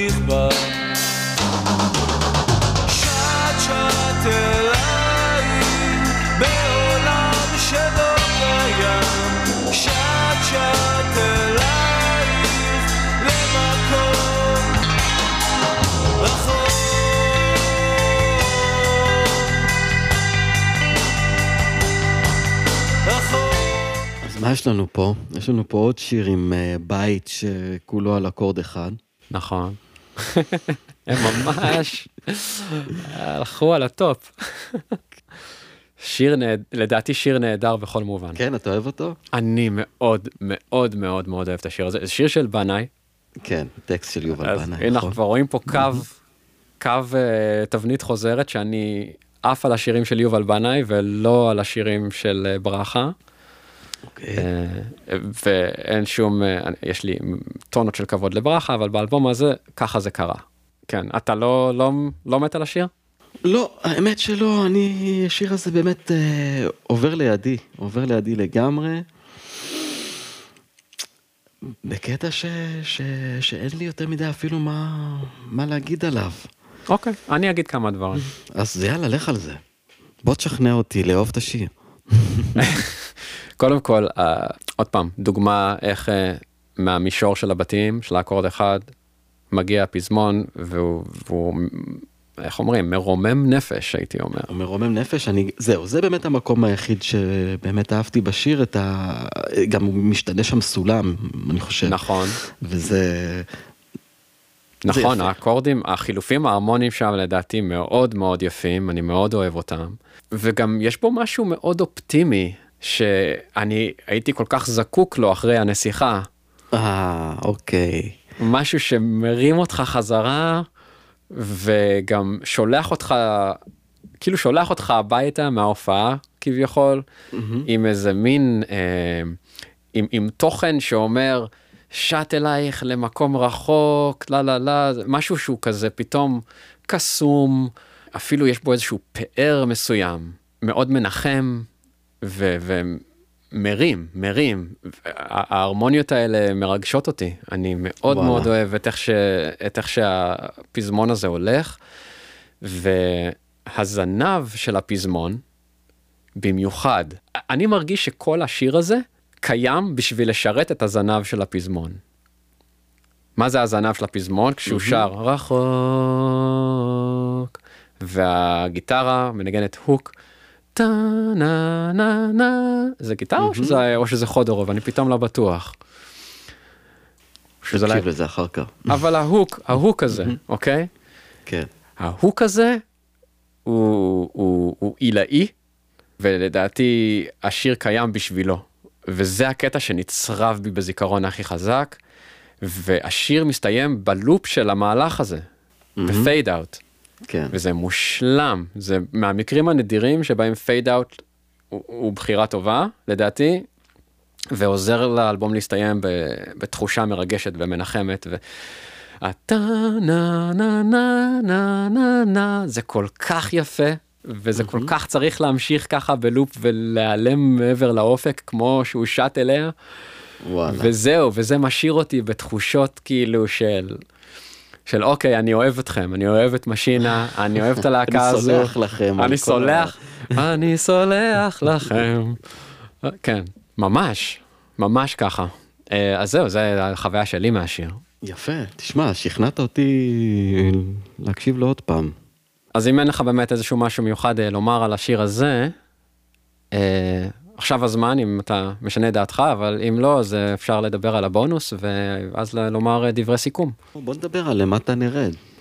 כן, אז אני אשמיע רגע דוגמית, דוגמית מלמטה נרד. כל זה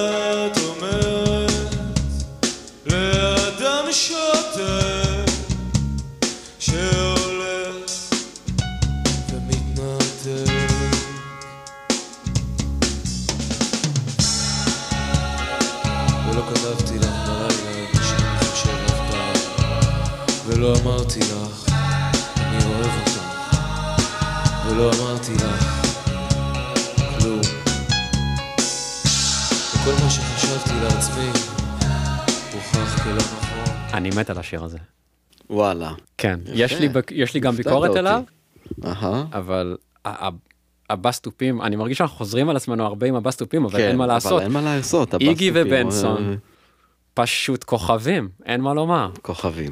כוכבים, לגמרי. ממש. איזה נגינה הם. מביאים. ממש, פרס פשוט ישראל לשנות ה-80. צריך להכיר בהם כנכס צאן ברזל. לגמרי. אה, זה שיר יפה, זה שיר הוא באמת נשמע קצת כמו שיר בתהליך עבודה, מהמם, בדיוק. וזה הרי באמת להגיד. דמו, זה נשמע כמו מהמם. דמו, כן. במובנים של כתיבה, פחות בעיבוד- יותר בכתיבה עצמה, זה נשמע כאילו משהו במבנה של השיר יכל עדיין, אולי, אולי יכלו להדק כל מיני דברים בזרימה של המבנה. אה, אני חושב שגם ה-C פארט שלו, אני קצת מרגיש שהוא לא באמת נחוץ. אה, כשמגיעים ל... אתה יודע על מה אני מדבר? לא סיפרתי לך, נה כן, נה כן, נה. נה. מהמם. אבל כשאני חושב על האלבום, על מה שנכנס לאלבום, אני הייתי בכיף מכניס את השיר הזה במקום סלסלת, בלי לחשוב פעמיים, וואלה. ו- וגם הייתי, ואם לא במקום סלסלת, הייתי מכניס אותו במקום הנסיכה, זה, זה אני. אוקיי, אוקיי. כן. טוב, אז אני. לא, הייתי מכ... אני לא הייתי מכניס אותו. אני חושב שיש סיבה טובה כנראה שה... שהשיר הזה לא נכנס לאלבום בהדפסה המקורית שלו. אוקיי. אה, יש פה עוד פעם את יובל בנאי שר קצת אה, כמו שהוא שר בנסיכה. אני שומע קצת את, ה... את הטון העייף הזה, כן. שפחות מדבר אליי. ובאופן כללי השיר הזה באמת נשמע לי כמו סקיצה, ושכזה מאוד התלהבו, שוואלה, השיר, האלבום, אפשר להוציא עכשיו, אה, נכנס, נכנסה מדיה חדשה, קומפקט דיסק, כן. יש בו יותר זמן, בואו נראה מה אנחנו יכולים אה, לדחוף שם עוד. וואלה. לא מוצדק בעיניי. אני חושב שאם כבר, אז הבונוס של הנסיכה בדמו באמת לא היה נחוץ. כן, נכון, כן, כל, ה, כל הבונוס הזה, איך אומרים, ייטב בלי, אבל אה, בסדר, בסדר. לי יש עוד משהו לומר לגבי אה, בטח. בחירת שירים ב- בקונטקסט הזה. אה, קצת, אה, אה, בין האלבום הראשון לשני, הם הוציאו סינגל. כן, של את- פסטיבל הילדים. לא, אה, אתה לא מדבר על אה, זירו נפל מעץ ענק? לא. אוקיי. מה זה, מה זה, מה זה? מה זה זה? לא מכיר את זה. אה, אוקיי, אוקיי. אז משינה נעלמו לחצי שנה אחרי האלבום הראשון, והייתה להם השתתפות שלפי האתר שלהם, הם מגדירים אותה השתתפות מעוררת מחלוקת בפסטיבל הילדים עם השיר זירו נפל מעץ ענק. אה, זה מילים, טקסט של אה, אורלי, אורלי ז'ילבר שץ. אה, אני זוכר, כי אני הייתי בפסטיבל הילדים הזה כילד. אני לא זוכר בדיוק באיזה שנה זה היה. וואו. ואני זוכר את השיר הזה, אפילו היה לי את הקסטה של, של הפסטיבל, ואני הכי אהבתי לשמוע את השיר של משינה. זה שיר שהוא כולו בדיחה, על ילד שהוא, קוראים לו זירו, שהוא תמיד אה, נכשל ונופל וכאלה. ומעניין איפה אפשר לשמוע את השיר הזה, האמת. אתה אמרת שהשיר, אתה אמרת שהשיר הוא כולו בדיחה, או שהוא לא בדיחה? לא, כולו, כולו, כולו כולו בדיחה, בד- זה שיר לפסטיבל ילדים, והוא שיר אוקיי, ילדים, ש- אוקיי. ש- שהוא דחקה על איזה ילד שהוא סופר שלומיאל, ו... נשמע קצת כמו, כן, יכולתי לדמיין את זה גם כמשהו מאוד מאוד מטריד. משהו כמו איזה מין גרסה, גרסה מורבידית של יונתן הקטן טיפס על העץ. אז על איזה שיר אתה דיברת? אני דיברתי על, אה, היא התווכחה איתו שעות. שיצא רק כמה שנים אחר כך, יצא באופן רשמי באלבום, באלבום אוסף. הוא יצא, הוא. יצא כסינגל יצא כסינגל, 7 נכון, נכון, נכון. יצא, נכון, הוא יצא. רשמית כסינגל. עכשיו, נכון. אני, תראה, זה שיר, לדעתי, אחד השירים הכי טובים של משינה מהתקופה הראשונה שלהם. מסכים איתך. אני, זה שיר מדהים, וגם מאוד אהוב. אה, ואני שוב, אני, באמת, אני שובר את הראש לי, למה הם לא הכניסו אותו לאלבום השני? למה השיר הזה לא נכנס? ובמקום זה שיר כמו סלסלת או הנסיכה, כן נכנסו. כאילו, באמת, תהרוג אותי, לא ברור לי. זה שיר, זה גם לא... עכשיו, אני לא, לא השוויתי מבחינת הסאונד של ההפקה, לא השוויתי אחד לאחד כדי להגיד, אוקיי, זה, האם זה נשמע כאילו הוא לא שייך. מהמם. אני כן יודע לומר שבסופו של דבר כשהם שמו את האוסף, כשהם הוציאו את גבירותיי ורבותיי, כל השירים ישבו ביחד בערבוב, וזה זרם סבבה. ואין לי מושג למה, אני, אני לא יודע את התשובה, אבל אני, אני תוהה, אני, אני חושב שהם... יכול עשו- לנחש. אני חושב שהם טעו בלא להכניס אותו. אני, קודם כל אני מסכים איתך, באמת השיר הזה היה יכול להצטרף ב- בשמחה לאלבום השני של משינה. אני חושב, אם אני צריך להיכנס לראש של, אה, של החבר'ה המשינאים באותה תקופה, שהשיר הזה הזכיר יותר מדי דברים מהאלבום הראשון, בעיקר מבחינת הטקסט. הוא מאוד מזכיר לי בטקסט גם את, את, את בלדה לסוכן כפול. גם זה איזשהו סיפור אה, דמיוני, אה, חצי מצחיק, חצי הזייתי. זה כאילו משינה של האלבום הראשון, ואני חושב שדווקא באלבום השני אולי הם רצו להתרחק מה... מהמקום הזה, ובגלל זה אולי. אבל אה, ספקולציות, אני יודע. יכול להיות, מה ש- כן. אני כן יכול לצטט לך, אבל משהו אה, ששלומי ברכה אמר, ששאלו אותו בסופו של דבר, אה, מה, מה עשה להם הכישלון של, ה, של האלבום השני? ו, והוא אמר משהו מאוד מאוד יפה. הוא אומר, האלבום השני סידר לנו את החיים ונתן לנו את ההמשכיות. כי הוא הוריד, אותנו, הוא הוריד אותנו מהעץ הגבוה שטיפסנו עליו. יש הרבה אומנים שאחרי הצלחה לוקח להם הרבה זמן, אם בכלל, לרדת למטה. לנו זה קרה מאוד מהר. יפה. זה ציטוט מושלם. טוב, אז מה, שנסכם, אני... איך אתה היית מסכם את התחושות שלך לגבי האלבום הזה? יש לך favorites, או יש לך בכלל מחשבות בכללי? אתה חושב על האלבום הזה כ... כיצירה שלמה? הוא...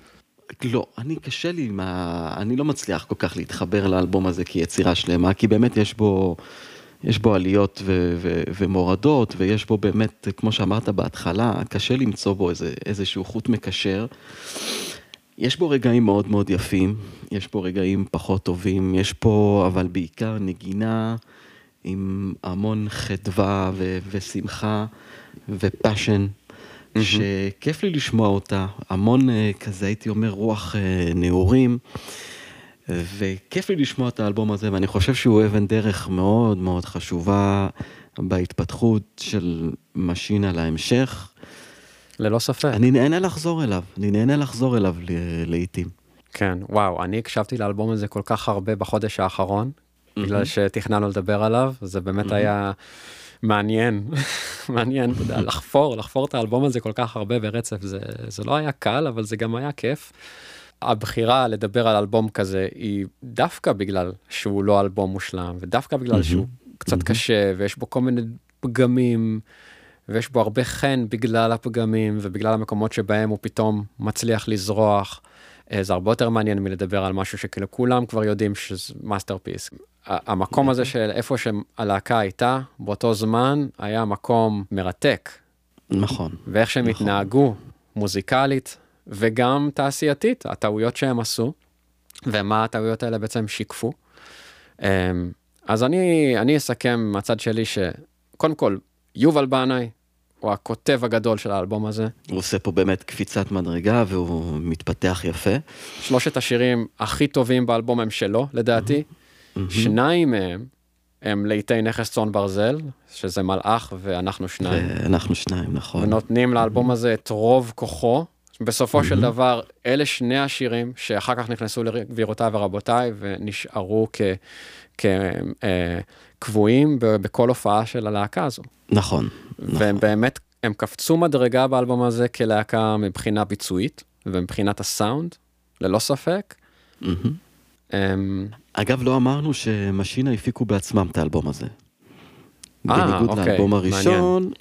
שאת האלבום הראשון הם הפיקו ביחד עם ראובן שפירא, באלבום הזה הם לא היה מפיק אה, מבחוץ. והם חזרו, הם חזרו לראובן שפירא, לאלבום השלישי. באלבום השלישי, נכון. כן, נכון. כן. נסיים רק ונאמר שהאלבום הזה באמת אה, הפיל את משינה קשות, כמו שכבר אמרנו, ושלומי ברכה מספר שהם אה, אה, בשביל ל- להתחזק מחדש ובשביל לצבור כוח, אה, הם הופיעו בכל חור, הם הופיעו בבתי ספר, הם אפילו הופיעו באולם קולנוע בדימונה מול אה, 20 איש, והוא הוא- הוא חוזר ומדגיש כמה הם אה, לא ויתרו. ולמרות הקשיים, הם באו והופיעו ונהנו מהחברה אחד של השני והמשיכו להתמיד, והוא מסיים בצורה מאוד מאוד אופטימית, הוא אומר שהוא למד שבחיים צריך להתמיד ואין דבר כזה טעויות. צריך ליהנות מהדרך והתוצאה היא זניחה.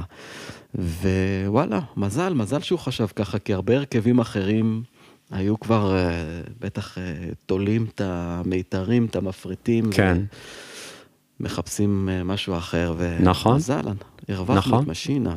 כן, הם הגיעו לאלבום שלישי, להוציא אלבום שלישי בישראל באותה תקופה היה דבר אה, יוצא דופן. רוב הלהקות לא שרדו, לא שרדו אלבום שני. יפה, טוב. אז תודה רבה למשינה, תודה רבה לך, דודי, משינה, חברי תודה היקר. גם לך, עמית ארז המקסים, היה לי מאוד כיף לדבר איתך. גם לי היה מאוד כיף. תודה למאזינים, אם הם שם. אה, אוקיי, עד הפעם הבאה. עד הפעם הבאה. יאללה, ביי ביי. ביי.